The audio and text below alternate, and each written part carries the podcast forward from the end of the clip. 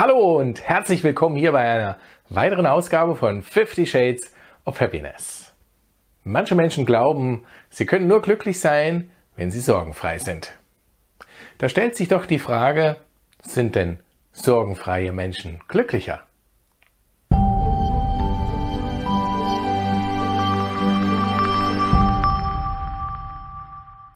Schön, dass du wieder mit dabei bist. Wie ist das bei dir? Bist du sorgenfrei? Bist du glücklich? Glaubst du, du kannst nur glücklich sein, wenn du sorgenfrei bist?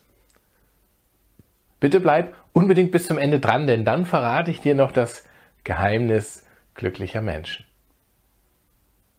Also wenn du ab und an Sorgen hast, dann habe ich heute eine gute Nachricht für dich. Du kannst trotzdem glücklich sein. Wie das geht? Du darfst dir zunächst einmal anschauen und bewusst machen, was Sorgen überhaupt sind.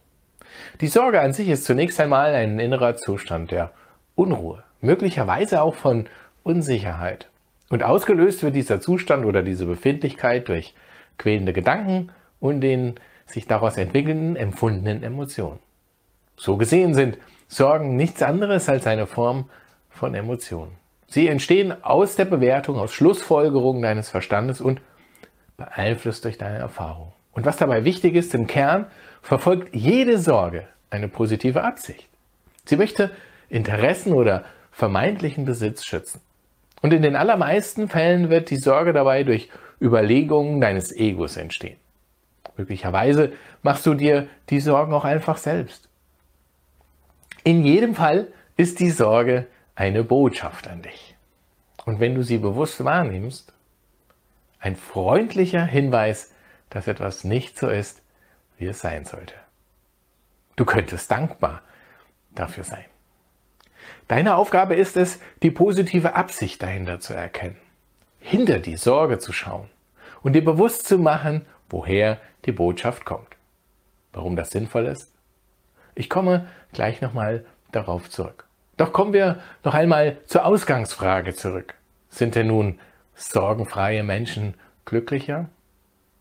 Aus meiner mehr als 30-jährigen Arbeit mit Menschen kann ich dir versichern, das sind sie nicht.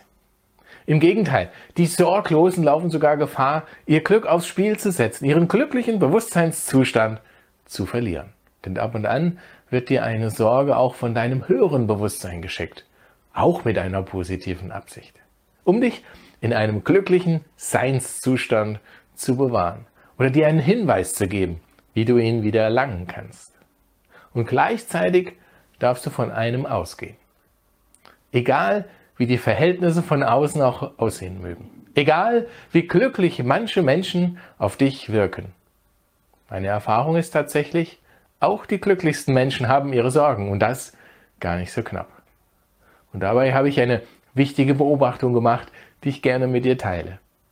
Wenn glückliche Menschen einmal Sorgen haben, also diese innere Unruhe verspüren, und das kommt öfters vor, als du denkst, nehmen sie die Emotion der Sorge erst einmal an. Sie schauen hinter die Sorge, ergründen die positive Absicht und machen sich bewusst, woher die Botschaft kommt. Und dann treffen sie eine Wahl. Ist der Absender der Botschaft das eigene Ego, schenken sie dieser Sorge keine weitere Bedeutung und Beachtung. Sie lassen einfach los. Und Achtung, das muss nicht immer leicht sein. Kommt die Botschaft aber hingegen aus dem höheren Selbst und auch nur dann gehen Sie der Sorge ganz bewusst nach. Und das nenne ich dann gerne auch wahres Selbstbewusstsein. Übrigens, mit ein wenig Übung kannst du das fühlen. Fühlen, woher die Botschaft kommt. Ich bin Andreas Bellauf, Pathfinder for People und dein Experte für Glück, Erfolg und Selbstbewusstsein. Und das wünsche ich dir, wahres Selbstbewusstsein. Dabei die Klarheit, woher eine Sorge kommt und welche Botschaft sie für dich hat.